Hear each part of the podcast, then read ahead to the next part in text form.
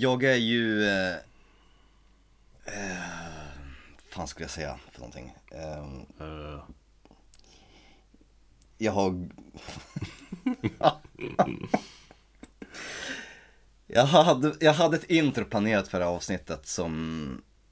Eh... Det ska inte vara planerat, det ska vara spontana intron. Det var halvspontant när jag kom på det för en vecka sedan, men... Nej, för fan, fuck it. Vi kör va? Vi kör, helvete.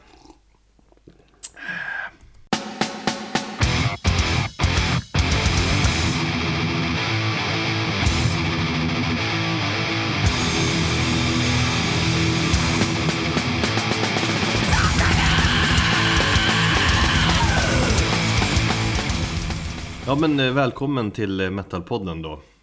Eh, avsnitt sjuttiofem. Eh, men sjuttiofem, det betyder något eh, halvjubileum antar jag. Gör det det? Ja, men det är ju, man firar ju sånt typ. Tre fjärdedelar på väg till hundra, eller hur man säger. Eh, och det är jag som är Erik, och det är du som är Thomas. Och vi är jättetrötta idag. Alltså utöver det vanliga. Vi brukar snacka om att vi är väldigt trötta mm. eh, i den här podden. Men alltså, det, jag är på väg att börja gråta. Så illa är det alltså. Bara när vi pratade lite innan så såg jag på dig att du funderade t- minst två gånger på att säga vi kör inget idag, eller hur? Mm. Ja, nej. Fast nu tycker jag det är kul. Jag gillar den här misären och då, då tycker jag det blir roligt. Ja, men jag dricker kaffe till mig. Det jag har gjort en gång förut i den här podden. Det betyder att jag är trött. För jag dricker inte kaffe annars. Eh, och jag har ingen Red Bull. Jag bara, fan Red Bull, jag gillar Red Bull ju. Ja. Ja, jag kan inte fatta hur du kan dricka den där skiten. Jag dricker inte Red Bull, men jag drack Red Bull för första gången på fem år. Dock i kombination med vodka i helgen. Ja, hur är läget? Alltså, är du, du är inte full nu, eller? Nej, jag är absolut inte full. Jag ska aldrig mer dricka. Ungefär det stadiet jag är fortfarande där på. Mm. Du har knappt nyktrat till sen Västerås, alltså. Eller ja, är, åker... är du fortfarande bakis? Eller du har en mental bakfylla kvar? Nej, den upphörde igår, onsdag alltså. Då var jag återhämtat, återhämtat mig mentalt.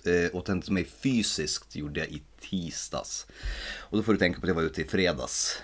Och det är torsdag idag. Mm. Så då kan du räkna ut på, på ena handen mina, min återhämtningsperiod. Jag förstod ju att du var i gasen. Eftersom du la ut massa händelser. När du står typ tre centimeter från eh, Tompa Lindberg och lägger ut flera, flera klipp. Har du, har du kollat på dem efteråt? Jag gjorde det faktiskt idag för första gången. Så vågade jag kolla på, på alla bilder som jag tagit i, i telefonen. Ja. Det var den här årsbläckan som jag behöver eh, få ur mig en gång om året. Och så ringde du mig där vid två, tre tiden. Jag kollade, lyfte mobilen så att det var du. Och så tryckte jag ifrån. Och det kommer du inte ihåg dagen efter. Nej, det gjorde jag inte. Ja. Eh, dock så vill jag ju bara på, eller när vi pratar om det här vill jag ju bara ge en stor eloge till min eh, fantastiska sambo som lyckades ta hand om tre stycken bebisar i, på lördagen där. För att jag var totalt inkapabel till att ta hand om, om varken, eller mig själv eller mina barn. Så jag sov mig igenom hela lördagen. Brukar hon lyssna på den här podden? Eh, ja. Jaha. Men det har hon fått höra också och jag väl, håller väl på att återgälda henne. Men jag har ganska mycket på, på, eller hon har ganska mycket på karmakontot att hämta in. Mm. Men skit i din fylla och sådär då, eh, även om den var välbehövlig. Men hur var bandet The Lurking Fear? I en liten eh, sketen klubb i, i Västerås någonstans. Det jag gillade, eh, nej, jag kanske, nu var jag inte kanske i tillstånd att göra en regelrätt recension. Men det jag gillade var ju att det var en intim liten klubbspelning. Det är inte så ofta man är på sådana. Eh, och det var, alltså, det var ännu mindre än vad vi är när vi är till exempel på The Bacer Strand här i Stockholm. Strand är ju, väl... det är ju ganska stort ändå. Ja, precis. Det här kändes som ett verkligt litet klubbgig. Eh, det skulle kunna varit lite mer folk kanske i den här lilla lokalen. Jag vet inte hur mycket de tog. hundraåttio pers kanske, vad jag, vad jag har hört. Och det var kanske, säg en tredjedel. Men var det... ungefär lika stort som Puss och Go Go där nere i källaren. Ja, det kan väl vara någonting att, att jämföra med. Ja. Och hur var bandet live? Var det någon, var det någon nerv i det hela? Ja, absolut, det var det. Ljudet var kanske lite sådär, men eh, Det är speciellt jag... om man står längst fram. Ja, men det är ju absolut. Um, men, nej, men bandet var ju skittajta. uh, Tompa var ju fokuserad som fan uh, och levererade riktigt bra. Lo- log enda... han inte ett enda leende vad jag kan minnas. Nej, men jag, jag var coolt och, och speciellt att få stå så pass nära också. Jag var en front row headbanger. Sa du någonting fakt- till honom? Nej, det gjorde jag inte. Men du hade planerat så... att snacka med honom? Ja, jag ville mest bara ta honom i hand och säga tack för Slaughter of the Soul, ungefär. Mm. Det har han, det har han ju aldrig hört förut. Ja, det, han har inte hört det från mig. ehm, Sen var de ju förbi på jobbet, han och Ståles, i, i måndags, men då missade jag dem. Så att jag hade ju kunnat säga det om jag ville. Men han kanske lyssnar på den här podden, men vet, vet jag, då får jag bara säga tack för Slaughter of the Soul. Det är en skiva som jag har vuxit upp med. Nej, men jag är supernöjd, det var skitkul att se dem. Jag gillar ju The Lurking Fear. Uh, han har ju en jävligt säregen stil också på scen som, som var skönt att få, få se liksom up close and personal. Jag gick inte om på skivan särskilt mycket alls. Jag tyckte den var ganska, ja, högst ordinär. Eller det var inget speciellt med den alls. Det, kanske om jag hade sett bandet live hade jag kanske gått igång på det hela. Jag kan hålla med lite om att den skiva, alltså, den, är, den är bra, det tycker jag absolut den är. Men det var kanske inte så, jag hade nog lite högre förväntningar på den. Mm. uh, När man har hört At the Gates, och det är nästan, det är ju tre personer som är tillsammans som är spelar i At the Gates som spelar i, i The Lurking Fear också, så det känns ju nästan som att det är typ samma band, mm, mer eller mindre. Men ja, det är fortfarande högkvalitativ döds, även om det kanske inte är någonting som sticker ut. En kul kväll under kvällen i alla fall, eller som jag tänkte på, det var att jag headbangade för första gången på väldigt, väldigt länge, vilket jag fick känna av i nacken dagen därefter. Eller flera dagar därefter. Men det var faktiskt första gången jag på kanske femton år headbangade med långt hår. Någon brukar säga att man behöver inte ha långt hår för att, för att headbanga. Men det är, det är mycket roligare då. Det är mycket roligare. Det blir så mycket mer effekt när du har håret som täcker för ditt ansikte. Och du kan liksom göra propellen med den. För nu har jag ändå fått så pass lång längd på mitt hår. Att... Så du gör propellen? Nej, det gör jag inte. Men... man kan göra propellen. Mm. Um, men det jag bara menar att det blir mer effektfullt med längre, med längre hår. Ja, det blir roligare. Det blir, ja, exakt, mer kraftfullare, mer effektfullt. Det är, man kan ha kul utan alkohol också, men inte samma typ av kul. Inte lika mm. roligt. Nej, men och man kan headbanga utan hår, men det är roligare med hår. Mm.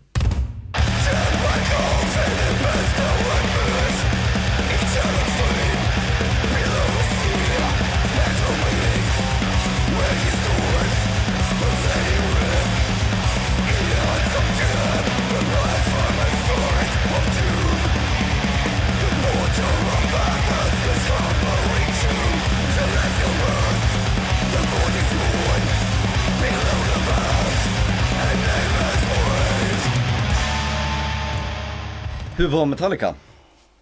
Ja, just det, jag har sett dem också. Två gånger, jävla nörd, vad är det, artonde gången? artonde och nittonde gången. Jag såg ju lördagsspelningen och måndagsspelningen. Jag måste säga att jag är jävligt nöjd. Det var ju det var ju samma show i princip som jag såg i Köpenhamn i september, fast lite mer inrepad nu kan man säga. Det flöt på right. mer liksom. Men jag är jävligt nöjd med båda kvällarna. Jag drack öl, var väldigt glad. Tog det kanske lite lugnare första spelningen som jag såg med, med Linn. Det var lite mer spänt både från min sida och från bandets sida tror jag. Jo, men vad jag förstått från väldigt många så var både recensionsmässigt och från kompisar som var där, de sa ju att måndagen var bättre. Ja, måndagsspelningen var bättre, alltså lite vassare setlist kanske. Man fick, man fick Sanitarium, Dream No More, man fick Bradfan istället för Unforgiven, Confusion och Stone Cold Crazy så här. All right. Fast å andra sidan fick man ju Creeping Death på lördagen. Och The mm. Four Horsemen också. Lite ja. hugget som stucket eller man säger. Men, men det kändes som att det var mer nerv på den andra spelningen. Det var, det var mer på allvar. Men förutom de låtarna, var det mycket variation i setlistorna de kvällarna emellan? Ja, då, alltså det är inte jättemycket. Men de byter ut några låtar. Mm. Ehm, och sen som jag förstått det så var det betydligt bättre ljud på andra spelningen också. Det tyckte jag också på ståplats, även om det var helt okej okay på, på lördagsspelningen. Men man säger, rapporten från sitt plats på, på lördagen var att det var bedrövligt ljud då. Det, ja, det förstod jag. Det var ju, och då var det, hade det varit mycket bättre an, andra spelningen. Var det samma låt de spelade för att hylla Sverige på fredagen som på, eller på lördagen som på måndagen? Nej. Eller Final Countdown? Final Countdown på lördagen och körde de ABBA Dancing Queen på måndagen. Jag kommer dit. Okej. Okay. Eh, har jag skrivit upp här. Men jag gick ju mer bananas på måndagen också. Då, men jag och Freddy fick feeling och sprang ut i, i morspitten och, och röjde runt. Det hade jag liksom mm. inte planerat, men liksom det var... Eller vi stod för, först på sidan om, där man... Längs ena långsidan kan man säga. Då kom man ännu närmare scenen, men där var det så jävla dött. Det är ju tyvärr lite så i dagens Metallica-publik att det är ju ganska stor majoritet är ju kanske inte så jätteförälsta. Det känns som att det är just en större och större del den typen av publik och de här hardcore-fansen, de har liksom försvunnit en efter en med, mm. med åren. Så att vi bytte plats där det var, där det var mer folk och mer, mer riktiga fans och hoppade ut i morspiten. Där, där lyckas jag sabba mina Ray-Bans i fickan. Nej! Jag hade glöm, glömde bort dem att jag hade i, i de fickan. Så jag knäckte ena glaset. Men det är sånt där skit man får ta. Jag har lämnat in dem, kostade sjuhundra spänn att få dem fixade. Ja, men det är sånt som händer. Det, är, det missar jag ju sista pendeln hem också. Men det, var, ja, så det blev typ en tusenlapp. Ja, det blev så. Men... Men vad fan, det var, eller jag, jag är skitnöjd med, med spelningarna. Jag trodde det skulle kännas lite så på förhand, lite repeterande eller man säger, att se dem båda kvällarna. Men väl på plats gick jag igång igen andra kvällen. Kul. Så, så gillar jag verkligen att se dem inomhus också. Mm. Just man kommer så nära, det är ju grym show och scen så. Men sen kommer de ju tillbaka till Europa nästa sommar, snackas de. Och då lär de köra utomhus. Så att de, då kanske de spelar... Stadiumspelningar, va? Ja, precis. Det blir väl Ullevi, men... Ah. Nej, båda spelningarna får fyra av fem av mig. Fast li- lite fint. Vassare andra dagen. Mm. Däremot har jag skrivit ner några få punkter här då där jag vill, jag vill försvara Metallica. Innan du går in på dem. Ja. Hur var Ulrich, Ulrich i form? Jag tycker att hela bandet var i bra form. Alltså... Det var ingen så här man märkte av. Fast jag tänker inte på om, om man Lars Ulrik gör en liten miss, det, liksom, det hör till. Mm. Och det är så, så onödigt att klanka ner på det. Man, man, jag vet att en öppen dörr och sparken, men jag bara kände att jag måste ja. få att jävlas lite grann. Nej, men det man brukar märka på är väl kanske Lars och Kirk då. Men Kirk tycker jag är lätt skärpt också. Mm. All right. Men det hade skrivit också att Lars istället för att bara... sparka på honom så hyllar han istället för hans energi och, och pepp hela tiden. Mm. Tycker jag. Eh, när jag såg en, en intervju på T V fyra i samband med med de här spelningarna, de här intervjuade Kirk Hammett. Mm, den såg jag också. Eh, sån där kort standardintervju, du vet. Eh, lite klyschiga svar från Kirk eh, och så fick han en fråga. Jättetråkiga frågor. Ja, och så fick han en fråga om Napster. Mm. Hur det var och så vidare. Tänkte du också på det att, liksom, att ta upp Napster-grejen så här, fan är det tjugo år sedan nu? Känns det liksom, känns det, inte, känns det relevant? Känns det väldigt tråkigt och ointressant överhuvudtaget? Men det känns ju som att de har varit inne på deras typ Wikipedia-sidor och, och kollat igenom typ översikten. Ja, precis. Jag kan tänka mig Kirk sitter där och så bara, men vad fan, okej okay då. Men han sa ändå att de hade, att de hade rätt... Eh, de haft rätt. Alltså till vis så har de ju det. Det är ju fortfarande, de menade ju aldrig det. Om vi nu ska bara nämna det, så har de ju rätt till deras liksom intellectual property. Ja precis, de, de har ansett så här, de hade rätt till rättigheterna till sin egen musik, vad som ska släppas mm. när och vilken kvalla och så vidare. Ja, och om de vill släppa det gratis så, så ska ju de bestämma om att få göra det. Ja, men konsekvensen blev från, från användarnas håll liksom att det är jävla snåla jävlar.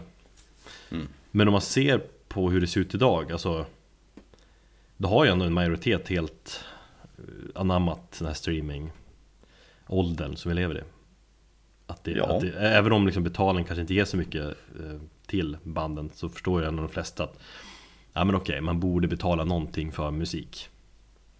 Ja, istället för ja, men, ja, men den M P tre-åldern som var där vid millennieskiftet, då hade ju många inställningarna.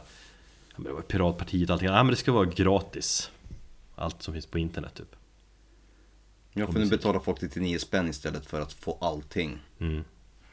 Eh, och bandet inser väl också att som de ska på något sätt hänga med i teknologin så måste de vara tillgängliga. Det är ju bara Tool som inte har fattat det. Ja, de är ju som de är. Nej, men vi sa det, eller har det hela vänt? Eller är Metallica fortfarande snåla jävlar som inte ville att deras musik skulle vara gratis? Nej, det tycker jag inte.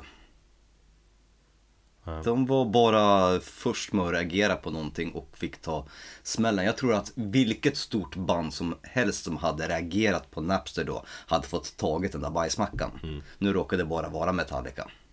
Precis. Däremot var ju var Napster... Hård... Va? Vad sa du?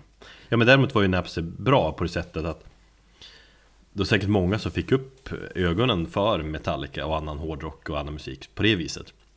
Och det öppnade ju upp, tycker jag också, själva utvecklingen av teknologin. Mm. Till någonting. Men det jag menar är att, sen så tror jag också att det var hårdrockare är ju extra känsliga. Därför att man ska inte hålla på att sälja sig och, och vara kommersiella och sånt där. Så då blev det väl också snack om, om att Metallica fick extra mycket skit än sig. Till exempel om det hade varit, vad vet jag, Michael Jackson. Ja, nej, så är det ju. Hårdrock och pengar hör liksom inte ihop. Nej. Så. En annan punkt... Eh, som jag tänkte på. Jag, jag brukar inte läsa så mycket recensioner längre. Eh, förr i tiden brukar jag, jag brukar klippa ut Metallica-recensionerna. Bara, se, de fick en femma. Wow. Den, den spelningen var jag på. Du vet, man sparade. Inte ramar in, men jag har någon perm här nere någonstans som jag har sparat massa recensioner. Nu har jag väl insett att en recensent är bara en person i mängden. Ja. Eh, folk tycker olika. Men jag läste, vad heter han nu? Anders Nunstedt.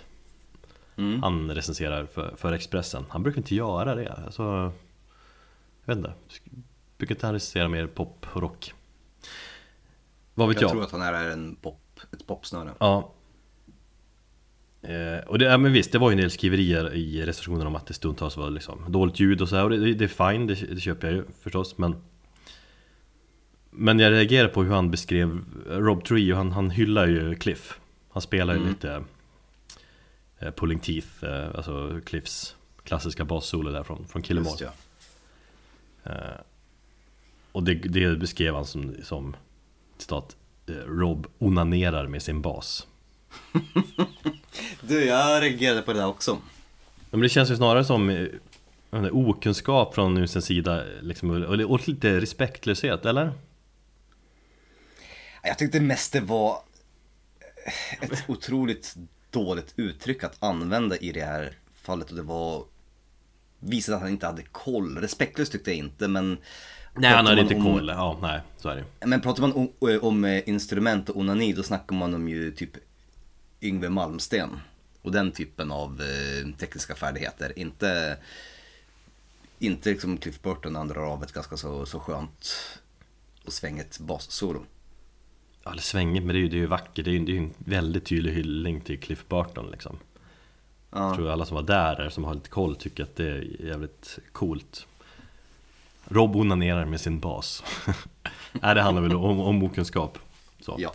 Men man reagerar på det. Eh, och det sista då som har blivit mest omtalat under hela den här Metallicas turné, det vet ju vad det är. Nej. Det är Kirk och Rob som gör sin grej varje spel. Jaha. Mm. Det vill säga då de väljer att tolka en låt som är typisk eller en känd hit för det land de spelar i. Och det är någonting de gör istället för det här köra till bas och gitarr solo. Och i Schweiz så total slaktar de eh, Celtic Frost. Och det var ganska udda låtval. Alltså de brukar ta betydligt kändare låtar. Ja, men det är väl för att uh, Kirk är gammalt Celtic Frost-fan. Ja. För mig. Och därför trodde ju nog att, han, han, att de kanske skulle hylla Bathory och köra någonting därifrån istället för det här klassiska The Final Countdown mm. eller ABBA. Men så var det inte. Nej. I och med att han tydligen ska vara ett Bathory-fan också, vad jag förstått. Ja, precis. Nej, men det, det, det är mer som en kul grej, eller rätt oseriös grej. Jag tycker att det är ju rätt muppigt. Mm. Men det är ju inte seriöst. Men just i det här fallet är ju Metallica-hatarna där och liksom hoppar på det här stenhårt. Det är så många som postar klippen på sociala medier och beskriver det som att, ah, det här, att, att det är en seriös cover typ. Men kolla, Metallica spelade i Final Countdown igår. Fy fan vad dåligt. Nu kan inte Metallica bli sämre än så här. Ja, jag slutade lyssna på dem för tjugofem år sedan ändå, men nej, fy fan. Ja, det, är, det finns ju väldigt många hårdrockare som tävlar om när man slutade lyssna på Metallica. Mm. Ja, du vet det där snacket. Yep. Men, men just, man får ta det för vad det är. Det är ju inte liksom Metallica som kör en Final Countdown-cover, utan det är ja, Rob Kirks lilla leksgrej. Det, har inte jag, det fattade inte jag. Jag trodde, när jag såg det för första gången, när jag såg den här slakten av eh, vet du det, Celtic Frost, så trodde jag det var på riktigt, att det skulle vara så. Jag bara, vad fan håller de på med? Mm. Nej, men de har ju lärt sig riffen eller låten strax innan spelen. Kanske suttit på hotellrummet kvällen innan och bara, vi kör den här, det blir kul. Och leker på. Mm. Vad fan, det är ju det där, man får ta det för vad det är. Däremot säger jag inte att det är bra, men just att det bara hagar upp sig på det där att, nej, nu har Metallica blivit ännu sämre. Kolla, när de ska köra, de kör Europe. Det var väl allt för Metallica den här gången. Innan vi går vidare på dagens huvudämne så har jag lovat att spela lite lokal musik ifrån Västerås. Det var ju nämligen så att innan jag skulle se The Lurking Fear så hade jag ju tänkt att se Suffer The Pain, ett punk metalband ifrån Västerås som jag hade peppat ganska mycket att se. Men min kompis eh, krävde en kebabtallrik innan, och de här eh, Red Bull och vodka som vi drack satte käppar i hjulet för våran plan. Så jag missade bandet, vilket jag tyckte var jävligt dåligt av mig. Mm. Så istället så har jag lovat, efter att ha snackat med bandet, att jag ska spela dem i podden. Kände du dem personligen på något sätt? N- nej, det gör jag inte. Jag hade ju någon felaktig uppfattning om att de hade skickat en demokassett till mig för tio år sedan. Det var inte, för de bildades tjugotolv. Men de skickade en, deras senaste skiva på kassett till mig nu i veckan, som jag faktiskt lyssnat på idag. Och ja, jag som sagt, de som har följt med i podden och när vi hade vår första redogörelse för vår lilla lokal patriotism, så var det inte speciellt mycket i, i, i Västerås som jag är stolt över. Jag är inte speciellt eh, nöjd över att ha växt upp i den staden. Eh, men det finns vissa saker som gör att man, man hjärtat bultar lite extra, och det är ju typ Bombs of Hades och, och den lilla, lilla metalscenen som ja, består av nu även Suffer the Pain och eh, thrash metalbandet Entrench. Och Niklas Lidström. Ja, fan. Du vet fan, vem det är? Okay. Ja, jag vet vem det är. Bra. Men vad fan, vi spelar eh, lite punkig eh, dött eh, med Suffer the Pain. Låten heter Exist, Die.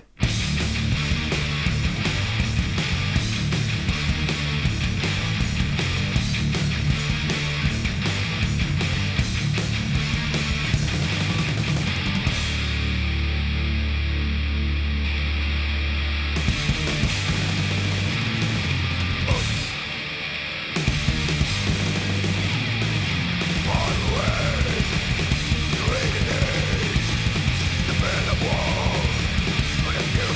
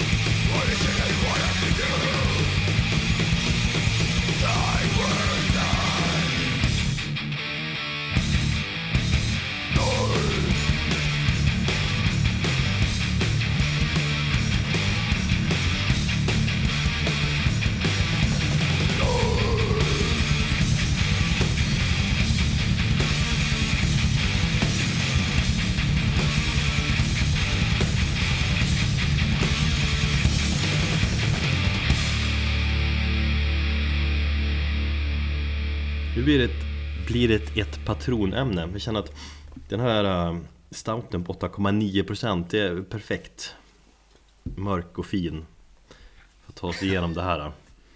Det här helvetet vi har framför oss. Är det verkligen ett, helvete, ett helvete? Nej, det är total pepp, känner jag nu. Nej, men patronämne, det, det betyder att en av våra patroner har fått vara med och bestämma vad vi ska prata om ikväll i detta avsnitt. Yes. Och det får han göra eftersom han är en patron på högsta nivån, på Master of Puppets nivån. Så om du som lyssnar också vill vara med och bestämma ett ämne åt oss, vad som helst, ja, men då går du in på patreon.com snedstreck metalpodden och läser mer där. Ja. Hmm. Per-Ola heter han, vår kära patron. eh, Han skrev så här till oss: en av mina topp fem konsertupplevelser i den hårdare skolan är när Faith No More nittonhundranittiotvå dansar in på Lisebergshallens scen till toner av The Final Countdown. Kul intro. Mm. Och sen manglade mig under nästan nittio minuter. De är ett band som jag alltid återkommer till, och mycket är ju mycket är ju galningen eh, slash geniet Mike Pattons förtjänst. Hade varit grymt om ni gjorde ett nedslag i bandet, bandets diskografi, red ut varför gitarristen Jim Martin blev utryst av bandet och lämnade dem, samt en resumé av Mike Pattons alla sidoprojekt såsom mister Bungle till senaste Dead Cross. Mm. Ja. Och så full disclosure, jag blev ju otroligt opeppad, och det är ju på grund av att jag har ganska så liten kunskap om Mike Patton. Och jag blev skitpeppad för att jag har, ja, men jag, jag gillar ju Mike Patton väldigt mycket. Mm. Och jag har ju tänkt prata om honom någon gång också, har jag ju planerat. Jo, så upplägget är ju lite grann så här att eh, du tar stafettpinnen och jag blir någon form av sideshow-bob. Ja. Och fyller in vad jag kan. Nu är det som så att min kunskap sträcker sig till att ha läst Wikipedia-sidor och eh, intervjuer den här veckan. Och faktiskt för första gången tagit igenom det mesta som han har gjort musikaliskt. Det ska bli jävligt kul att se hur långt du har hunnit. Jag har, alltså, jag har uteslutande i fyra dagar lyssnat på musik skriven av Mike Patton. Man kan ju hålla på i fyrahundra dagar till, känns det som. Men, eh... absolut, men jag tog dem de viktigaste plattorna från varje band. Ja. Per-Ola, han ville ju som väl han, utifrån hans text så ville jag väl han att vi ska koncentrera oss på Faith No More. Men vi tänker väl, ja, men vi, gör, vi gör en djupdykning i Mike Patton helt enkelt. Mm. Där vi givetvis då kommer snacka Faith No More och lite Jim Martin också. Nej, men jag går igång på det här som fan. Jag är, som sagt, hade ju tänkt snacka Mike Patton tidigare också. Men, så det har jag skrivit upp, men jag har liksom inte vetat riktigt hur jag har tänkt att göra det. Men jag får tacka vår patron Per-Ola för att jag har fått dyka ner i Mike Patton-träsket igen. Det var ett ja, tag sedan. Det var ju, det var ju betydligt roligare, roligare än vad jag först trodde. Jag är så sjukt förvånad att du har så dålig koll på Mike Patton faktiskt. Ja, eller både jag, och. Ko- jag kommer till det. Eh, eller jag kan ta det redan nu. Jag tycker inte... Alltså mina... Det jag tycker om honom och hans musik nu efter att ha satt mig in i ämnet är egentligen inte så förändrad från hur, från hur det var innan. Jag hade en ganska stor okunskap om honom, men jag hade mina fördomar som jag tyckte på något sätt ändå infriades. Eh, med det sagt så tycker jag att det finns vissa grejer som han har gjort som är väldigt bra. Som person tycker han är jävligt intressant vad han har gjort. Mm. Musikaliskt vad han har gjort med många av de här banden, jag tycker det är ganska daterat och musik som aldrig har någonsin gjort någonting för mig. Jag tror att det finns två olika typer av människor, eller tre olika typer av människor kopplat till Mike Patton. Dels har du den där som aldrig har hört Mike Patton överhuvudtaget, mm. som därmed inte har någon åsikt. Sen är den där personen som har, som jag då, som håller Mike Patton som ett eh, geni, mer eller mindre. Jag är beredd att skriva under på att han är en, något form av musikalisk geni, absolut. Ja, mer eller mindre geni som, som avgudar honom, eller gillar hans musik väldigt mycket. Mm. Och så kanske den, den tredje personen som där du kanske håller det då, med eh, som, som, som tycker att han är lite too much kanske. Ja, alltså han är inte too much, utan vissa hans grejer musik, ja, är too much. Inte allt. Nej. Det till exempel tyckte var jävligt intressant var ju att han höll någon form av rekord, eller rent tekniskt så hade han blivit utsedd till världens bästa sångare för att han kunde sjunga i sex oktaver. Det hade ju någonting som jag inte överhuvudtaget visste om. Ja, alltså han, om man ska göra en snabb beskrivning av Mike Patton så är det väl att han är, ja, men dels extremt experimentell, eh, och han har en jävla sångröst och teknik. Genreöverskridande. Ja, vad är det folk brukar skriva att man utövar någon form av sånggymnastik. Det är så jävla konstig liknelse tycker jag. Typ som, jag vet, man gör volter med rösten typ. Mm. Men han är ju någon, någon form av sångkonstnär, eller man skulle, skulle man kunna beskriva honom med.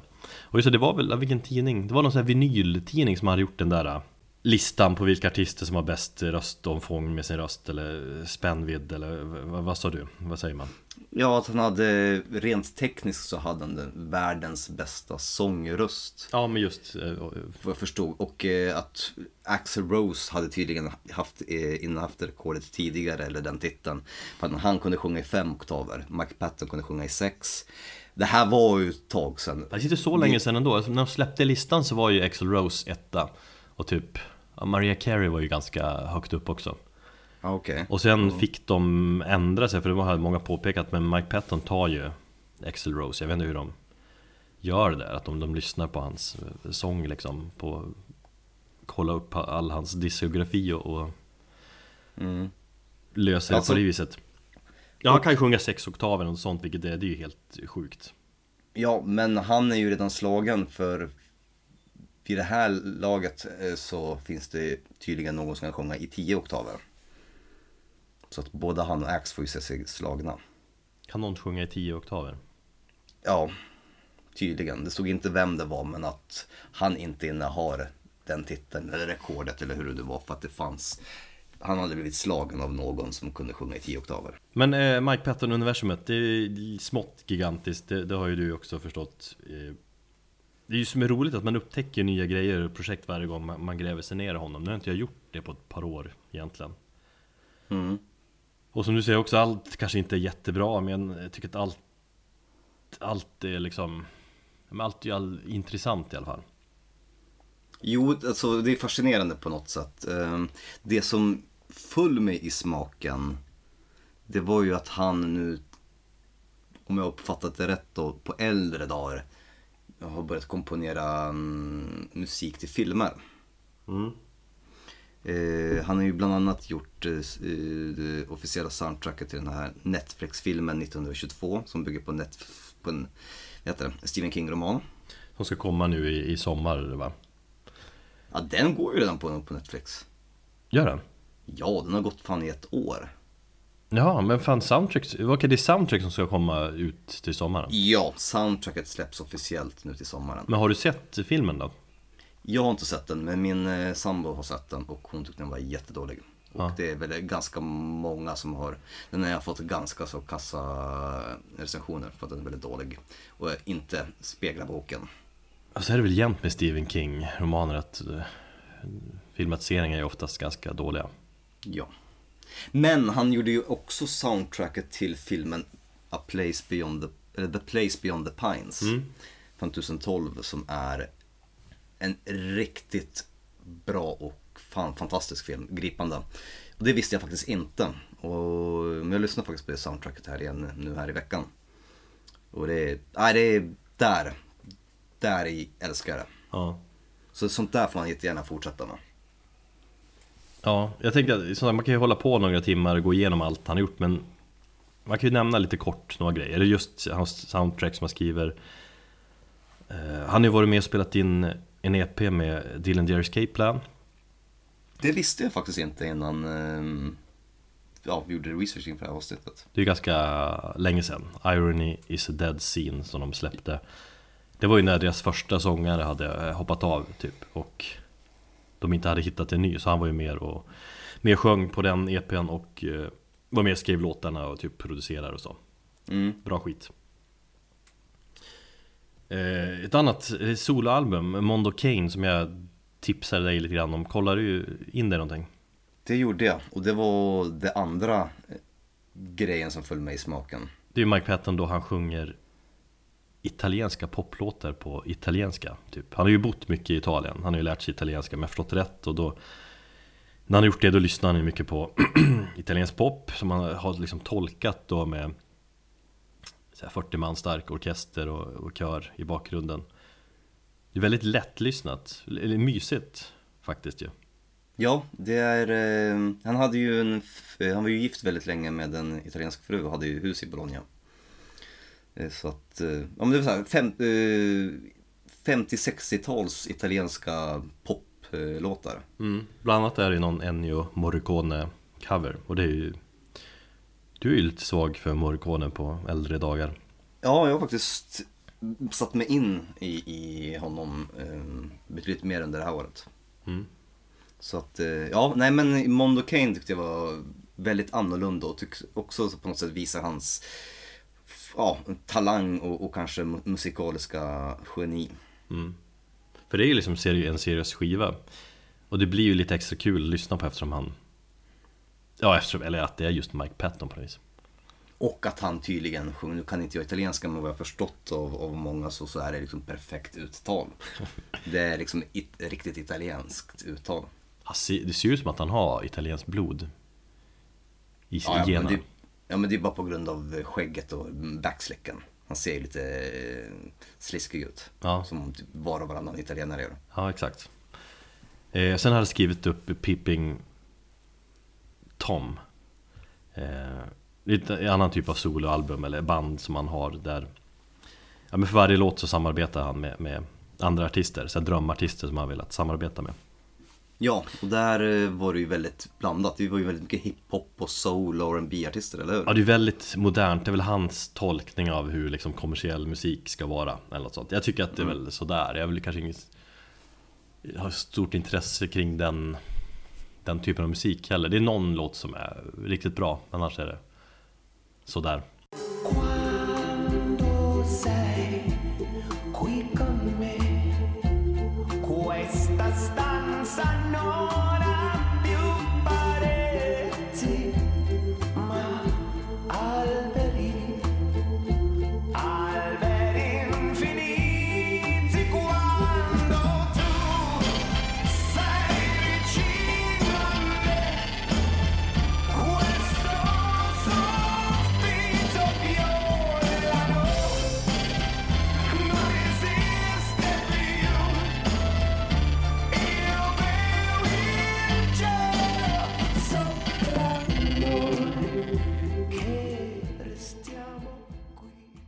Men innan vi går in på jag ska säga, Mike Pattons topp fem band så måste man ju nämna hans skivbolag också. Eh, Ipecac Recordings. Mm. Eller Ipe, Ipecac. Ipecac. Ipecac. Ipecac sa alltid jag och min polare Svenke. Jag måste, jag måste tacka Svenke också. Jag vet att han lyssnade på det här. Han var ju den som snöade in djupast på Mike Patton där kring millennieskiftet och framåt.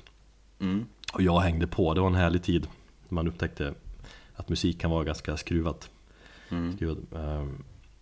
Men det, det skivbolaget har vi startat med någon kollega, startade nittionio.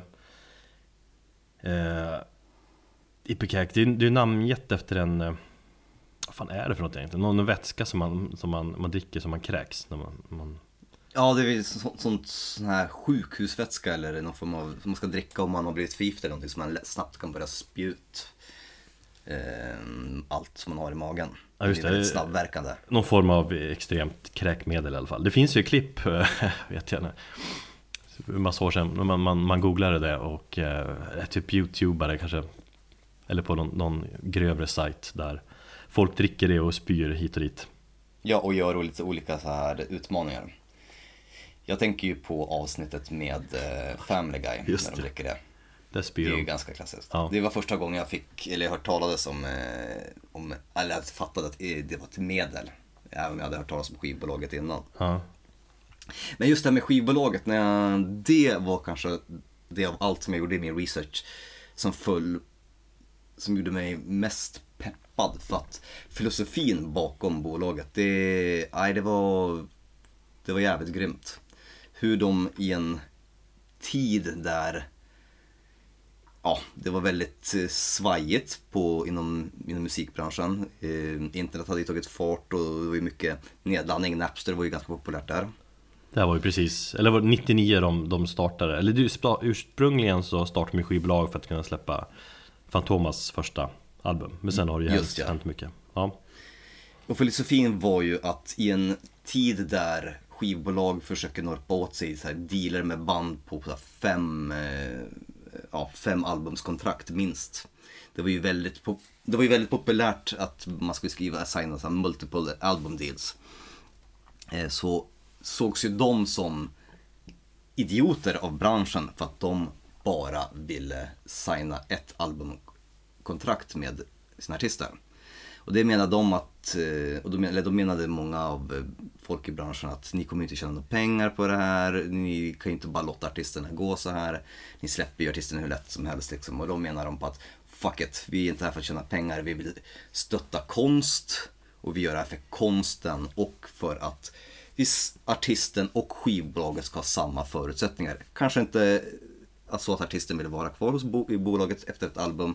Då går de skilda vägar och då har de ingenting som håller varandra. En win-win på eh, för bägge parterna. Och är det som så att de sköter sig och artisten gillar, så är det ofta så att den stannar kvar hos bolaget för att allting funkar. Mm. Och det gillar jag som fan, i och med att jag själv har nu liksom, de här senaste gångna månaderna startat på, på, på ja, planen på ett startat eget skivbolag, så gjorde det mig jävligt glad att det finns folk som tänker så. Och det är någon någon filosofi som jag själv skulle vilja anamma. Men alltså är det där, det kanske var revolutionerande halvt då, men det känns ju som att det här gamla tänket, alltså de här stora skivbolagen som knyter fast ett band liksom, att ni måste släppa fem skivor, hör inte det till det förgångna? Eller fungerar det fortfarande så? Ja, alltså nej, branschen har ju ändrats så att det är, jag tror att många majorbolag så kanske man skriver lite längre kontrakt. Jag kan inte faktiskt svara för jag hade jobbat på ett majorbolag, men ja, för ett skivbolag så tror jag att de gärna vill signa längre kontrakt så man kan ha kvar artisten liksom. Men den har själva det tänket, och som man jämför med åttio- och nittio-talet då det var väldigt vanligt att man gjorde, man gav liksom ett eh, ja, förskott på, på, på en massa miljoner dollar, så visste man att om ja, ett band som Guns N' Roses skulle hova in det under en tioårsperiod för de skulle göra liksom ja, fem album mm. på, den, på det bolaget. Idag är det inte så att många släpper oftare och man kanske skriver någon form av annan form av kontrakt där man är kvar mycket kortare tid. Ja, just det. Men jag tror, att, jag tror att väldigt många bolag, i och med att alla bråkar om intäkter och, och, och marknaden är, så, är som den är, så vill man ju ha varenda jävla krona och gärna binda en stor artist. Jag tror att liksom, som i fallet med Ghost till exempel, då vill man ju försöka behålla dem. Mm. Medan mindre artister som inte tjänar eller genererar så mycket intäkter, nej men då gör vi som så istället. Själv, alltså, generellt sett så tror jag att många skivbolag tänker så här. Istället för att nischa sig eller satsa på, på passion och kvalitet, så tänker man så här, men om vi bara signar hur mycket som helst och hovar in många bäckar små-tänket. Mm. Vilket gör att kvaliteten på sitt bolag blir jävligt dålig eller varierad. Mm. Och det är där liksom, om jag tänker så skulle jag då som går i planen om att starta ett, ett skivbolag när jag väl kommit ut i den här småbarnsmisären, så vill jag liksom anamma det tänka. Det är kanske inget nytt tänk, men och det finns många independent lablar i som jag jobbar med här i Sverige bara som, som passionerade eldsjälar som inte tjänar så jättemycket. Men, men, men så bara brinner för artisten och vill få ut skivan helt enkelt. Ja, mm. Och det är det jag vill göra. Jag vill göra det för artisten för att få ut konst. Och sen så tror jag att har man inställningen precis som Mike Patton och hans kollega, vad nu hette, eh, hade att fuck it, vi, vi, vi kommer inte bli rika på det här. Det, är inte, det ska inte vara själva målet. Ja. Så tror jag att man kan lyckas ganska bra. Mm. Det är ett väldigt intressant skivbolag. De har ju släppt allt möjligt egentligen. Nu, nu är det länge sedan jag som Eller ja, det är väldigt länge sedan jag egentligen kollade in skivbolaget specifikt så, men när jag var yngre så brukade jag göra det. För man visste att det alltid ja, man fick alltid något speciellt då. Mm, Isis har ju släppt alla skivor på Ipecac. Stämmer, stämmer bra. Melvins, det är logiskt i och för sig, det finns kopplingar, tydliga kopplingar där, men The Desert Sessions, Josh Hommis band där, mm. och, ja, och så vidare. Ennio Morricone släpper, eller har de släppt via Ipecac, så det är ju ganska brett liksom. Ja, de är ju hiphop också. Ja. Så att det är ett skivbolag man kan spana in om man vill. Nu tänker jag att vi kör vår lista, alltså Mike Pattons fem bästa band. Och det är lite så jag tänkt, eller som jag känner. Här har inte du fått vara med och bestämma ordningen så. Nej, och det är helt okej okay för mig. Mm. Men det är de band jag gillar mest av Pattons band typ, i den här ordningen. Och just i den här ordningen också. Ja. All right, okej. Okay. Tror jag, för att jag kanske ångrar mig också. Nej, men vi börjar med hans senaste band tycker jag, Dead Cross, som släppte sin självbetitlade debut förra året. Har precis släppt en E P också. Typ två nya låtar. Förra året? Och... Ja. Ja, det får man inte väl länge, länge sedan. Men... Ja, jag tyckte också, tänkte också det. Men eh, jag brydde mig liksom inte om den debuten så mycket. För jag tänkte att eh, Lombardo gick dit efter att han hade blivit sparkad från Slayer. Eller var han med i Slayer när han gick med i Dead Cross och jobbade f- och trummade för bägge banden ett tag där? Jag har för mig att Dead Cross kom för typ två, tre år sedan. Mm, ja, de bildades då. Men skivan, okay. Jag tror de bildades tjugo sexton. All right. Eller femton. Men det tar ju lite tag att skriva, eller få ut en skiva och, och sådär. Jo. Men så jag lyssnade knappt på den förra året, men nu har jag gjort det. Jag gillar den. Som fan. Det var, det var inte tänkt att Mike Patton skulle vara med i, i bandet ursprungligen heller. Nej. Det var ju Lombardo som bildade bandet tillsammans med eh, snubbar från bandet Retox, som jag, jag inte ens hört om. Eh, men så hoppar sångaren men... av och då, de, de andra två gitarristerna och basisten frågar Lombardo liksom, men fan, ska du inte fråga din polare Patton då? Var det inte som så att Igor Cavalera var påtänkt att sjunga, men han tackade nej och det var han som rekommenderade Mike Patton? Jag kan förväxla. Ja, det är så var fallet med Fantomas tror jag. Ja, ah, så kanske det var. Mm. Då har jag mixat ihop alla de här banden. Ja, det är lätt hänt. Det är ju vissa medlemmar som spelar i, i flera band också. Ja. Men Lombardo var ju lite tveksam att Mike Patton skulle joina, för att Mike Patton är ju som han är. Han vill ha något urspårat. Och här liksom grundtanken med Dead Cross är att det ska vara någon form av rak hardcore liksom. Hardcore mm. metal. Mm. Men Mike Patton var ju jävligt på. Jag tycker Lombardo är ju vansinnigt bra på den här plattan. Ja, absolut. Då blir man påminna om hur, hur jävla mycket bättre han är än Bostop. Även i Slayer. Det måste vara så jävla inspirerande att spela med Lombardo. Alltså, jag kan tänka mig som, som gitarrist, du vet, man har ett riff. Mm. Och så här som man sitter och riff, skriver ett riff för sig själv. Och så kommer till replokalen och där sitter Lombardo bakom trummorna. Och bara smattra på ja. någonting jävligt häftigt. Ja. Allt måste ju bli tio gånger bättre. Eh, när jag läser intervjuer med eh, bandmedlemmar i Dead Cross så beskriver de som att det, ja, de var less på att spela metal. Alltså att mm. det känns för tråkigt, det känns för styrt, för, för, för tydliga regler där. De tycker att hardcore är mer, mer livat och mer, mer äkta typ. All right. Och det kan man köpa. Eh, Mike Patton beskriver Dead Cross som att det är något... Eller han hade beskrivit som ett renodlat hardcore-album. Men det, jag vet inte, det finns ju mycket metal i det. Sen är det ju... Det är ju urflippat det också. För att han automatiskt går med i det så kommer det ju bli ett litet urflippat album. Det kommer inte kunna bli normalt. Nej, exakt. Han lägger ändå till sin karaktär i det hela. Exakt. Alltså han dub- dubblar röster. Han gör ju massa crazy grejer. Mm. Så rak hardcore-metal kan man inte heller säga att det är. Utan det är... försök till det fast med lite Patton-twist på. Ja, exakt. Grundtanken rak och kompromisslös hardcore-albumen.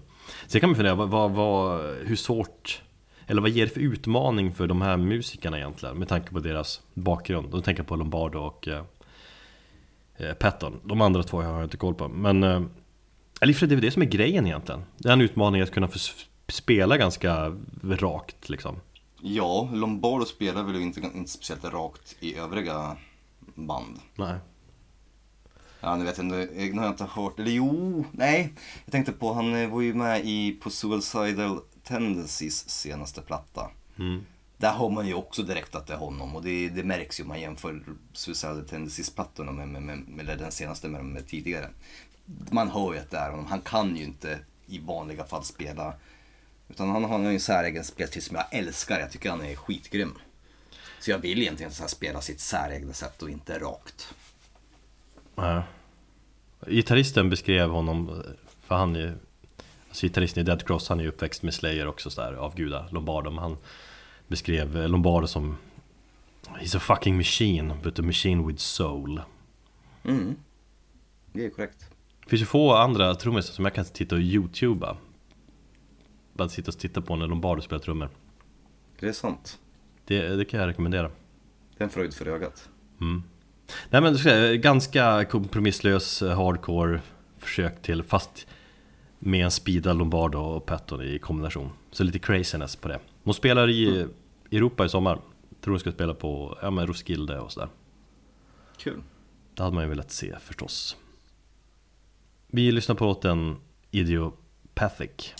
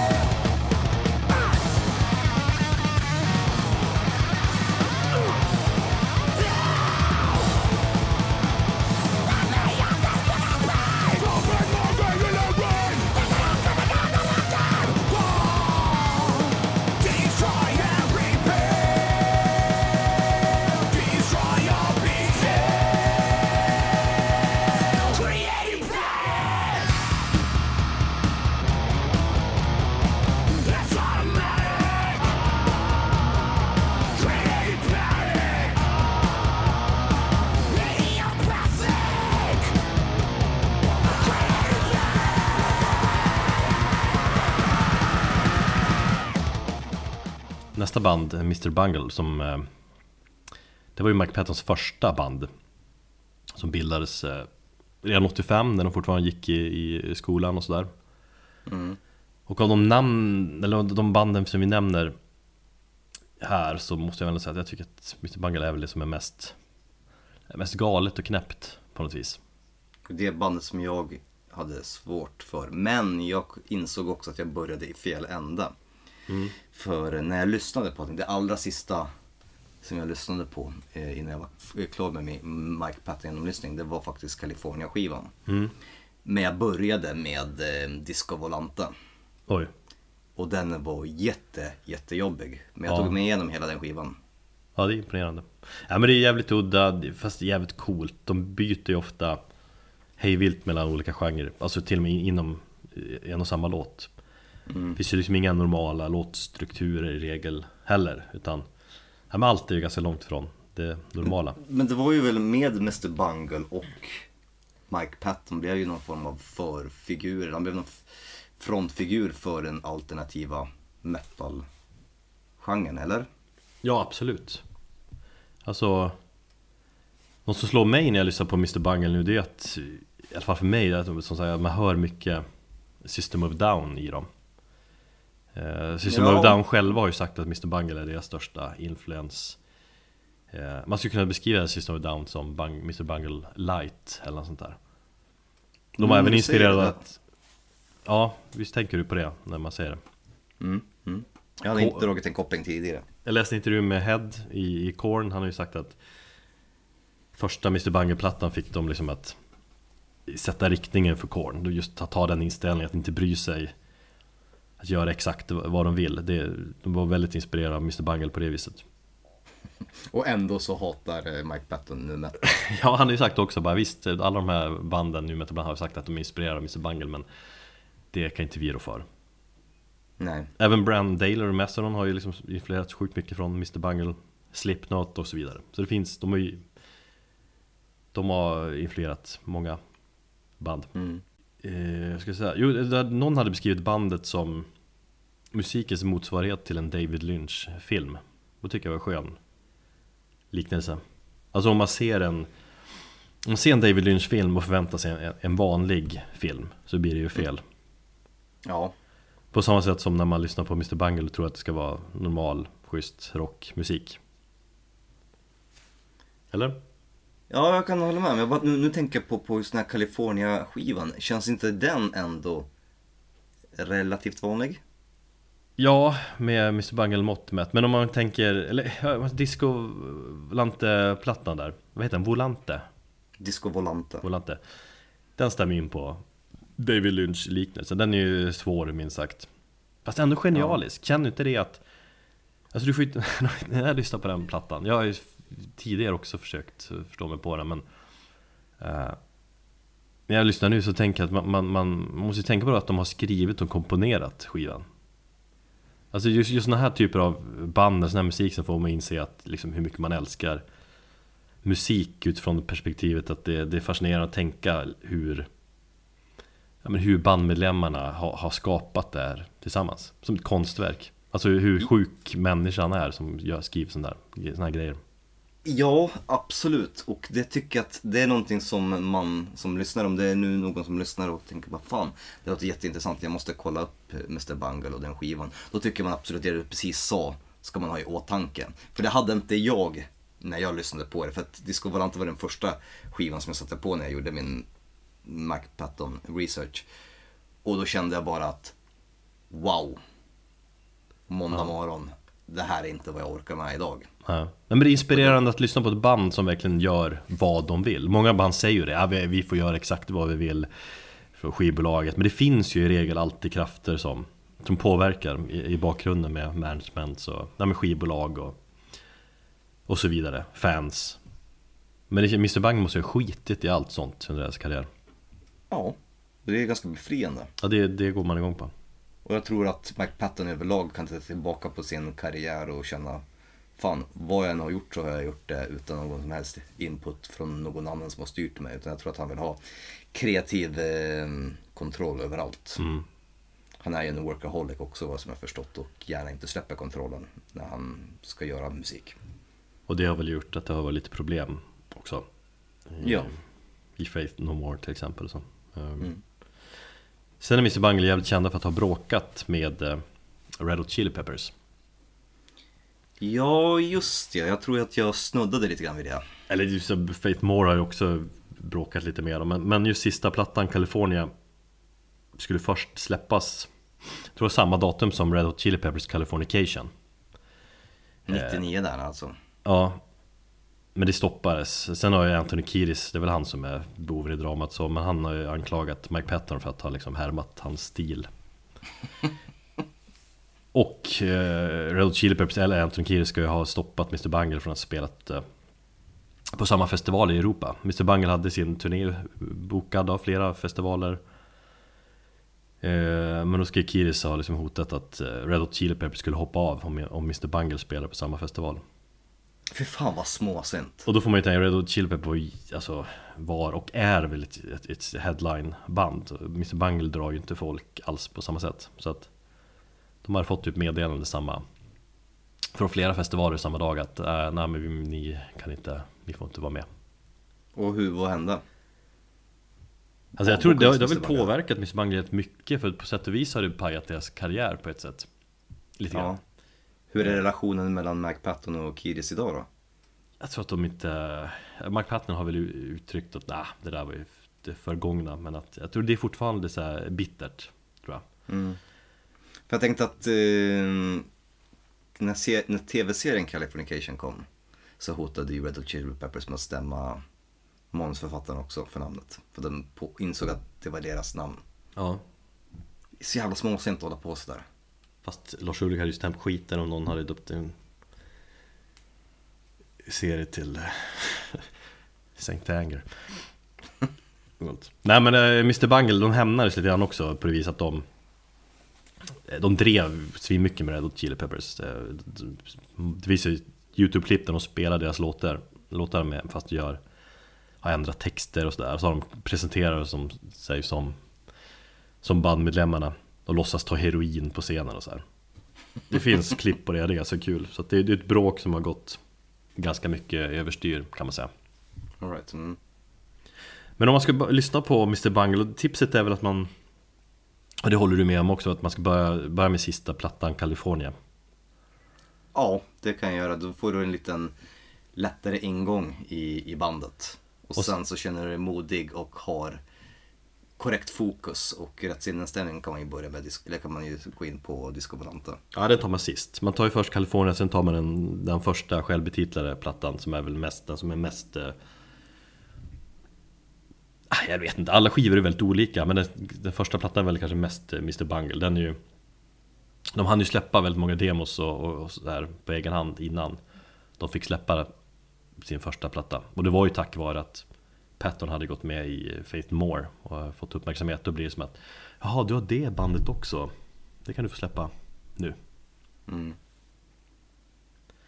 Disco Volante, det är den, ja, den kan man, äh, den ska man också lyssna på. Ja, man känner sig modig. Mm. Det är svårt att välja en låt som på något sätt ska beskriva hela bandets sound, kände jag. Men jag tycker vi ändå lyssnar lite på avslutningsspåret från Kalifornien, Goodbye Sober Day. Då tänker jag på dig också, när du gick in i fylledimman i Västerås.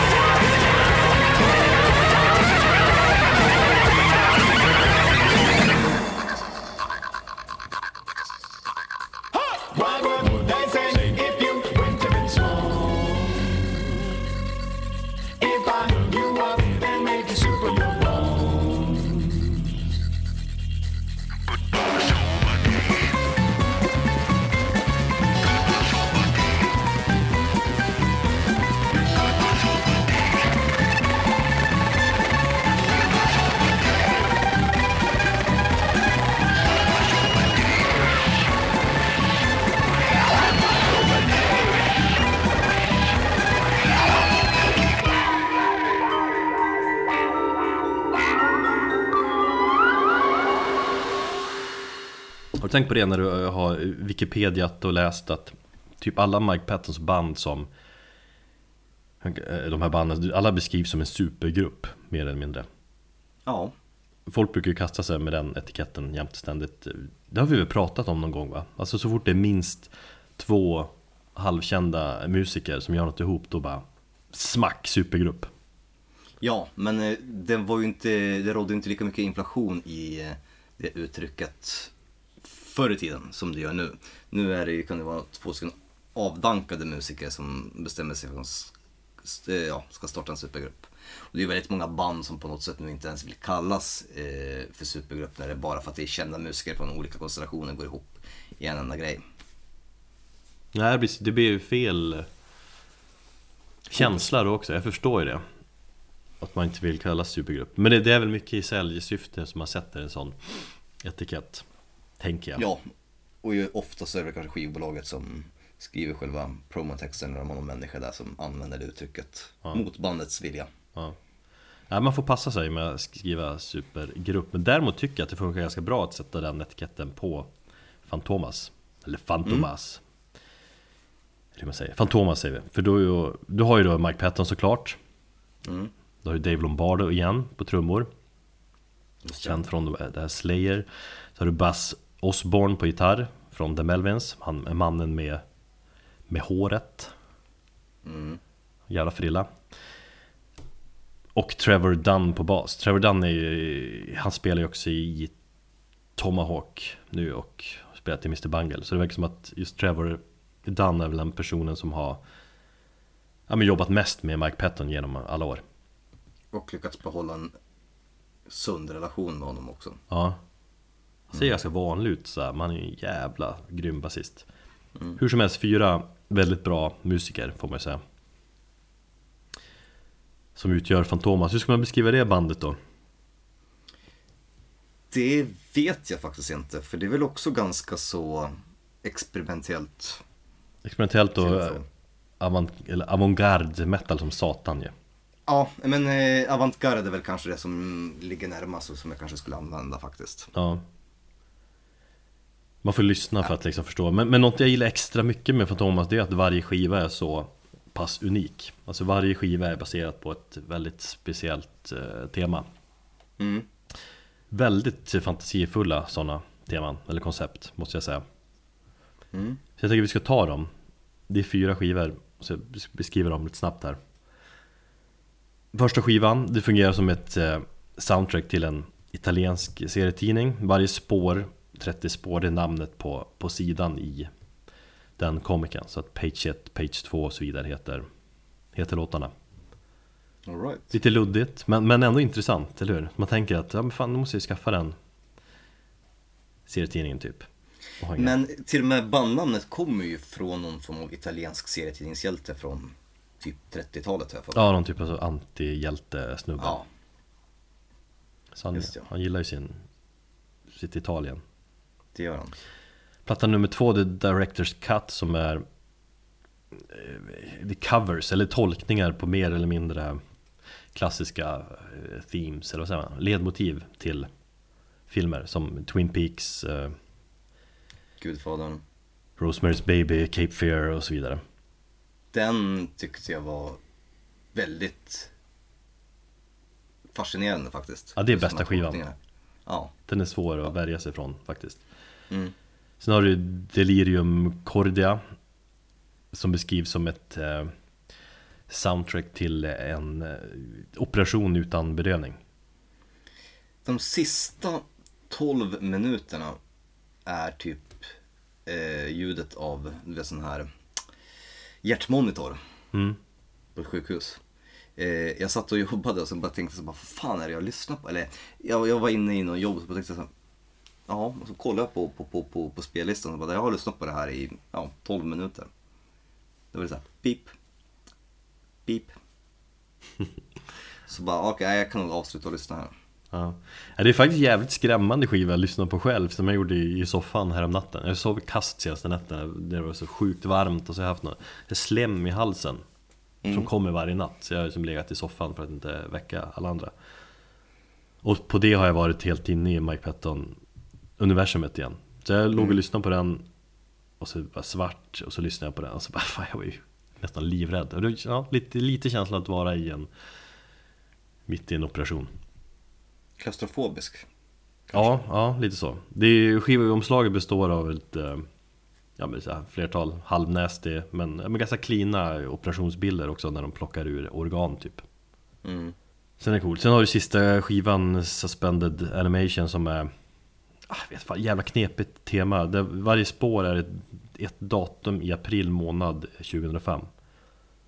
Där varje datum då, varje dag är ett speciellt firande av någonting. Alltså så här, du vet, det finns kan- kanelbullens dag och sådär. Här är det liksom förut första, förutom första april då, så första låt är det liksom, jag skrev upp National Scoop the Poop Day, som handlar om att städa upp efter dina husdjur typ. Sådär, alltså de, de sjukaste sådana där dagarna från, från runt om i världen. Jag hann aldrig kolla upp så mycket om just den skivan, men jag reagerade faktiskt på att det var en massa datum i låttiteln. Jag tänkte så ja, men jag kanske har fått någon live-inspelning eller skitsamma, jag lyssnar på den. Och sen det här är säkert så här, ja men inspelat på det här och den här, ett samlingsalbum inspelat det här datumet. Men okej, okay, det är ju jätteflippat att, att sjunga om att städa upp efter sina husdjur. Det är konstigt, det är underhållande är det ju. Ja, det är jätteunderhållande där. Och så är det nog samtidigt en hyllning till typ animerad film och barnleksaker. Det är skitluddigt, men samtidigt det är det någon skiva som jag har lyssnat på minst. Jag tycker att det kändes, jag kommer ihåg det, att det kändes för, bara nu, nu har det blivit för humoristiskt. Jag vill ha mer, lite mer mörker, skruvat mörker i mitt, min, min Fantomas. Mm. Ja, det är roliga teman.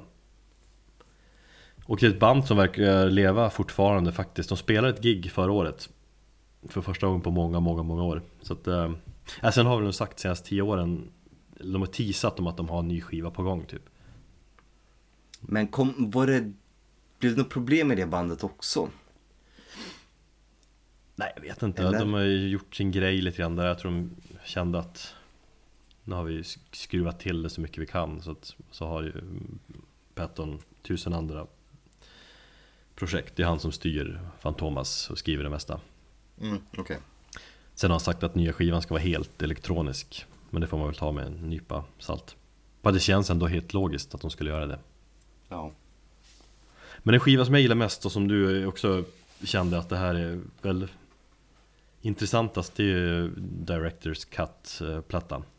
Jo, men det var bara för att jag kunde liksom relatera till att man hörde hört de här ledmotiven till en massa kända filmer och ja, få höra en, en alternativ tolkning av dem. Ja, exakt. Ja, men det är den lättaste att förstå sig på. Mm. Fast den är ju jävligt crazy och udda också. Men jag, jag tycker den är otroligt briljant på det. Det, det känns... Jag tycker den är helgjuten. Mm. Jag brukar få rysningar när jag lyssnar på plattan för att det är bara så jävla coolt och flippat. Men eh, jag tänker vi ska lyssna på The Godfather som eh, det är väl ett ledmotiv som alla har koll på, väl? Du har väl sett Gudfadern-filmerna? Jag gjorde det eh, väldigt sent i mitt liv. Eh, tjugohundratolv tror jag körde en hel Gudfadern-dag. Ja. Så att det var bara sex år sedan, men jag har sett dem. Mm. Lite sent, men okej. Okay. Det här är då Fantomas tolkning av den. Här sjunger han ju inte med några riktiga ord heller, utan det är bara melodier. O- olika ljud som man skriker och har för sig. Men eh, det kallas ju något speciellt när man gör så. Det är vanligt inom typ jazz och sådär. När man låtsas sjunger.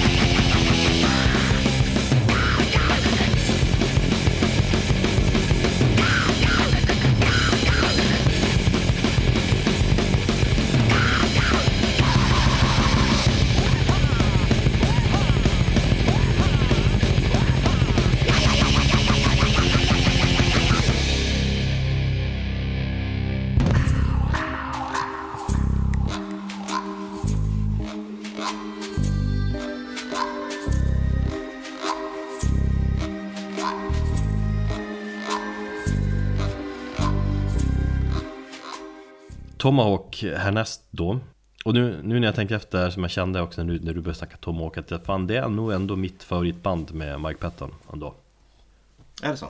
Ja, men alltså Faith No More, de har ju, man har ju växt upp med dem. De fanns, de fanns för där i bakgrunden när man, man var ung, men Tomahawk så har jag alltid varit, då har jag varit med från första början, från första plattan. Mm. Jag har sett dem live två gånger. Jag tror att min, min Mike Patton Tomahawk Pep pikade totalt när jag såg dem live på Roskilde tjugohundratre. All right. Jag och Färn gick bananas över just liksom den intensitet som man har på scenen. Han använde jävligt mycket effekter, olika mikrofoner på scenen och så här, så ganska fascinerande att titta på. Jag blev ju ganska så fascinerad också av att de körde väldigt mycket Native American influenser i, i, på en av plattorna. Mm. Och ändå, hur många, det var två skivor de har släppt, va? Ja, det är fyra eh, plattor. All right, okay. De är inte jättelätt att beskriva heller. Alltså, om man gillar Faith No More när de blev lite mer crazy på det, så gillar man det här. Fast det är lite, det är inte utflippat, det är, det är ganska, som du säger, koncentrerat och, och ja, men lite så här lagom. Ganska, ganska lättlyssnat ändå är det ju. Alltså, bra rock. Jag, t- jag tror att många brukar säga att eh, gillar man inte Faith No More så gillar man Tomahawk, för att Tomahawk är ett enklare och rakare Faith No More. Det är så jag läste någon beskrivning. Och det var kanske därför jag fastnade för Tomahawk egentligen mest av alla banden. Mm. För att det var, det var musik som kanske låg ja, närmast det som är normalt sett att lyssna på. Ja, jo, så är det väl. Svinbra låtar, fast det är ändå så här.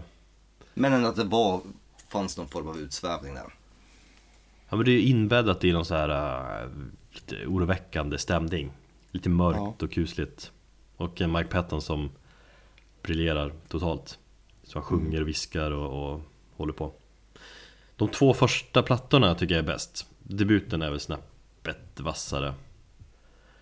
De skivorna kom tjugohundraett och tjugohundratre. Och de, de ska man kolla upp om man har missat. Sen tjugohundrasju då gjorde de den här Native American-plattan Anonymous mm. som alltså den är typ baserad på musik som alltså skriven av indianer eller U S A:s ursprungsbefolkning, Native Americans. För fan, hur, hur översätter man det egentligen? Ja, men Amerika, Amerikas ursprungsbefolkning. Det är ju mm. jättebra översättning. Jo, men just Native American kan man inte översätta det på ett snyggare sätt än U S A:s ursprungsbefolkning.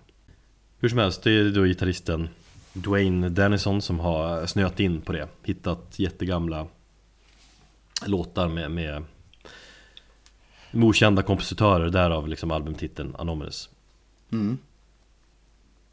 Eh, han vill liksom, ja men kolla vad finns det för liksom musik i den här världsdelen egentligen. Och det är ju liksom ursprungsbefolkningen han tittar på. Man tycker att mycket var ganska tråkigt, men han tittar ännu längre bak så hittar han så jättegamla låtar liksom, där musiken spelas med flöjt typ och, och handklapp. Just det. Eh, så har de tagit de här melodierna, tolkat dem ganska fritt och så här, och lagt till grejer. Indianmusik, fast det låter inte som de här, det låter inte som snubbarna som hänger vid, vid Sergels torg typ, som du vet står in sin indianutstyrsel med fjädrar och grejer och, och spelar. Nej. Det låter, det låter mer, mer gammalt typ. Eller jag vet inte, det är väldigt speciellt. Kulture, kulturell appropriering gjord rätt. Ja, men lite så. Skiva ja. Som jag gillar att sova till. Faktiskt en skiva som jag, jag borde ha nämnt under vårt sovavsnitt. Det kanske jag gjorde, men nej, det har det inte gjort. Svinbra platta att sova till. Mm. Framtiden med Tomahawk. Mike Patton har sagt att, eller sa det för ett år sedan typ, att de håller på att skriva nytt material. Men ja, så man får se vad som händer. Sen släppte de ju en platt, den fjärde platta också. Det var ju några år sedan. Eh, som är bra, inte lika vass då, men den är, ja, har några bra låtar. Mitt smeknamn på högstadiet och lite grann in på gymnasiet var faktiskt Tomahawk. Aha. Insåg jag nu. Bara sådär. Det var nog någon form av sätt att försöka nedvärdera eller kanske göra sig lustig över mitt namn. Men eh, jag tyckte det var ganska coolt. Du körde inte, du anammar inte liksom att skapa en hotmail-adress. Du, nu när du säger det så kan jag mycket väl att någon av mina första hotmail-adresser kunde ha varit något sånt här Tomahawk åttio, åttiotvå eller någonting. Ja. Fan, en Tomahawk är nyllet. Det är ju fan riktigt brutalt. Ja. Det är också jävla konstigt att du inte har hört dem förut. Jag fattar inte, det är som ett svart hål i det liksom, med din bakgrund och intresse av musik, fan. Ja, men jag är jättekonstig ser jag. Jag, jag ja, jag kan inte svara på det. Man kan inte ha koll på allting helt enkelt. Det är min, min, min ursäkt.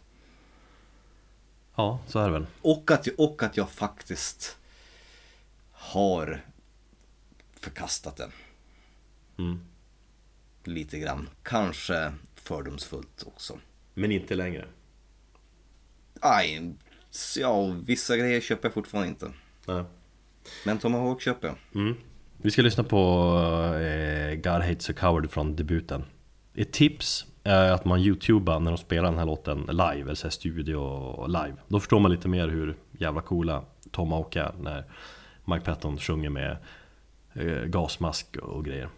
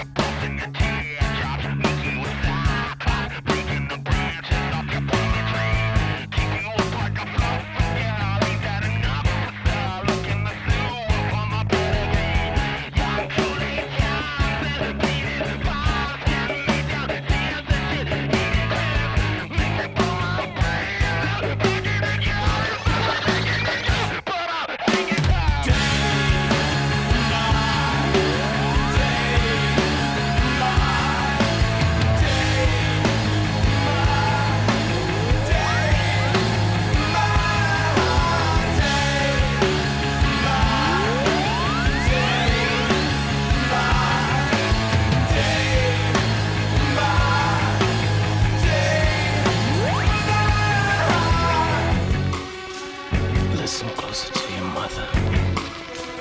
You can hear ocean roar, sitting quiet in the corner. Put another record on. God hates a coward, sonny. Cut a date with your V C R. Watch another action movie. Dream of me.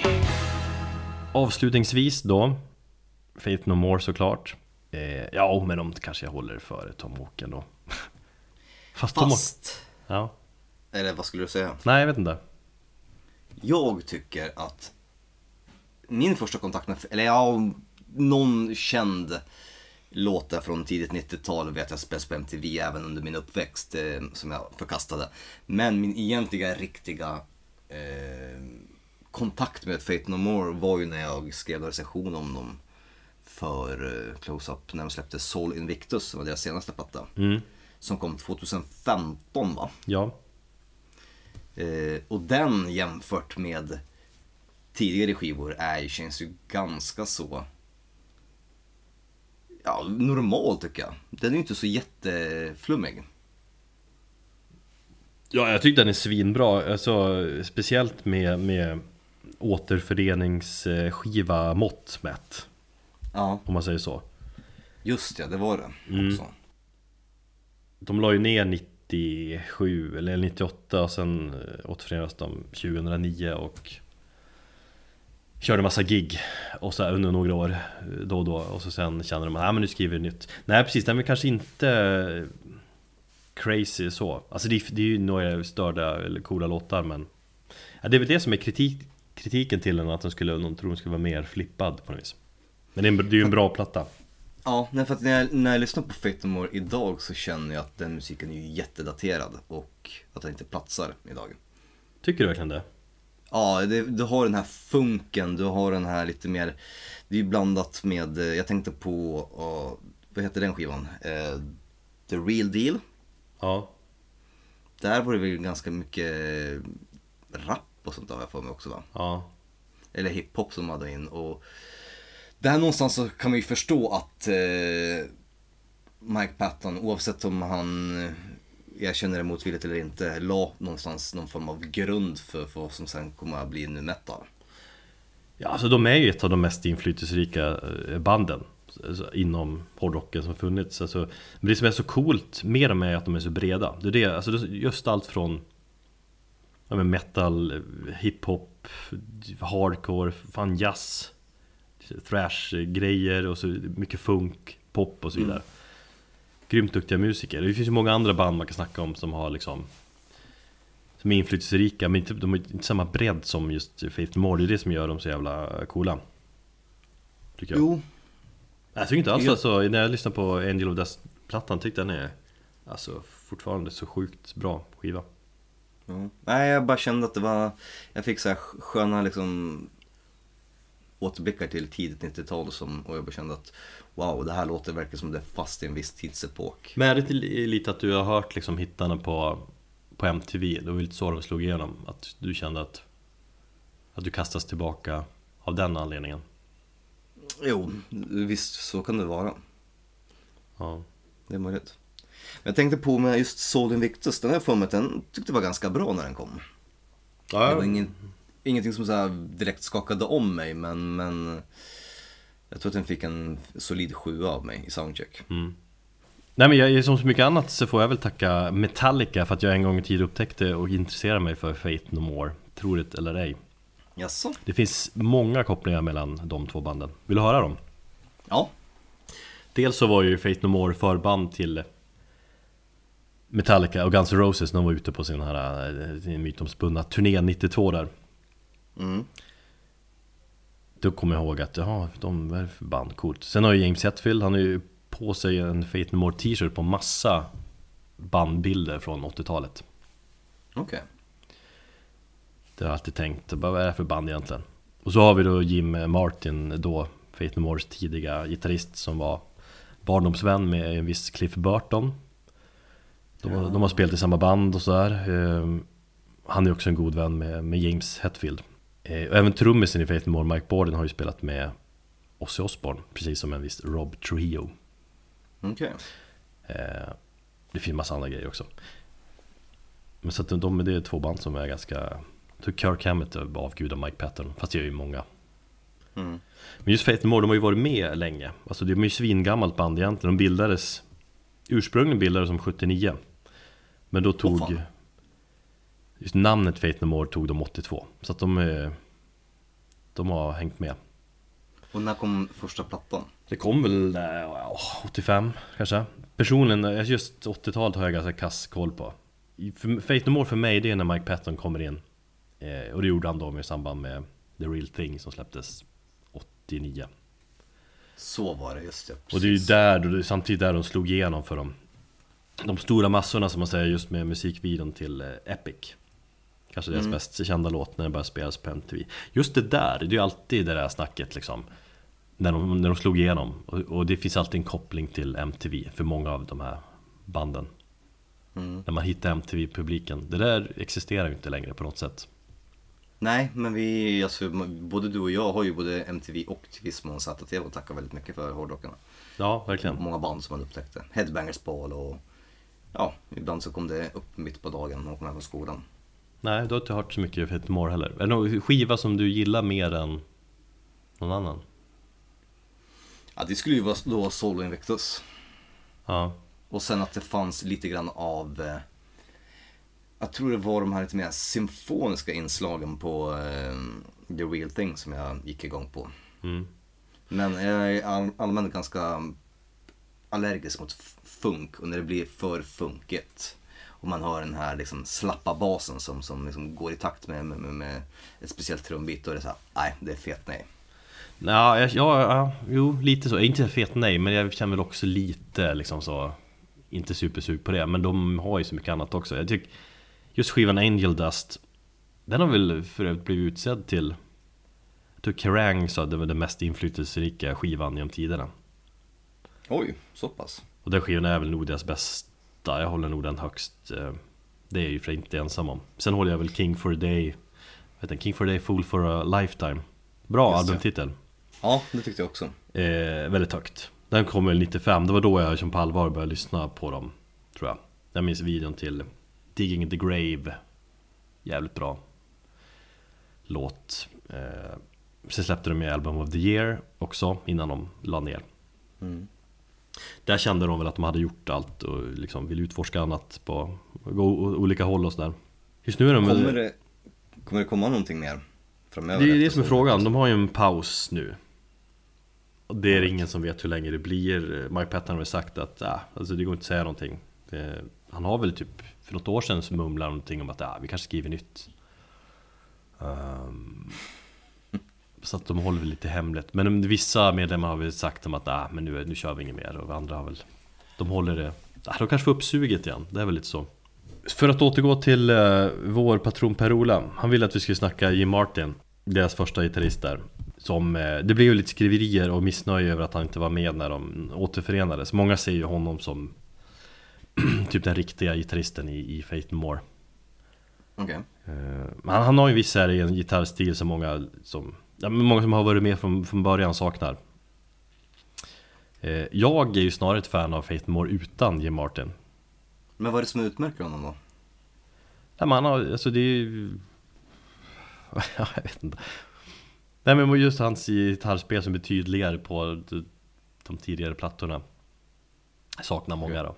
Men som sagt, jag började gilla dem efter att han hade hoppat av eller fått kicken. Så att jag, jag, jag, jag kan inte säga att jag saknar honom. Han, han såg jävligt speciell ut på den tiden.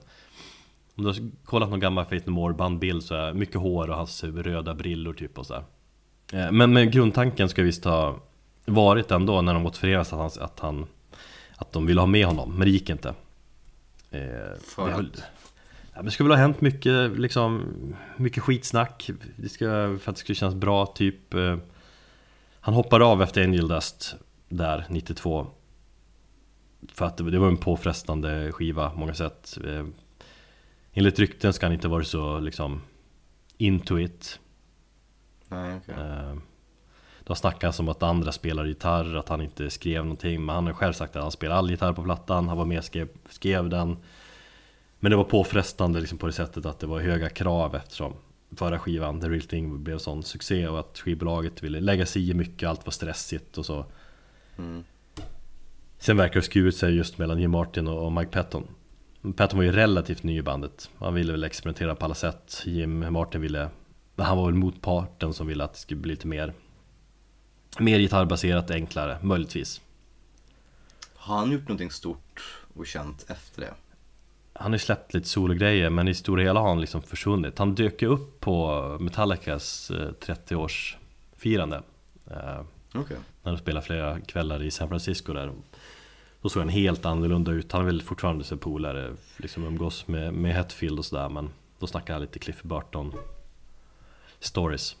Okay. Mm. Men då var det bara, wow, lever den här snubben? Så gick det lite rykten också om att han var homofob. Keyboardisten i Faith No More, Roddy, eller vad han heter, han mm. kom ut som gay runt den där tiden. Och det ska liksom ha Jim Martin haft svårt för, sägs det. Men han, det har han förnekat och han sagt, det där är bullshit. Alla visste att han var gay och det var, det var inga problem med det. Och det köper man ju också. Mm. Men jag vet att det, det är lite, lite känsligt ämne för liksom Faith No More-fansen som tycker att det är trist att han inte var med i återföreningen. Men jag känner väl liksom, vad fan, förhållandet tar slut. Folk slutar att funka tillsammans. Konstigare än så kanske inte är. Så är det när Ulrik hoppar av.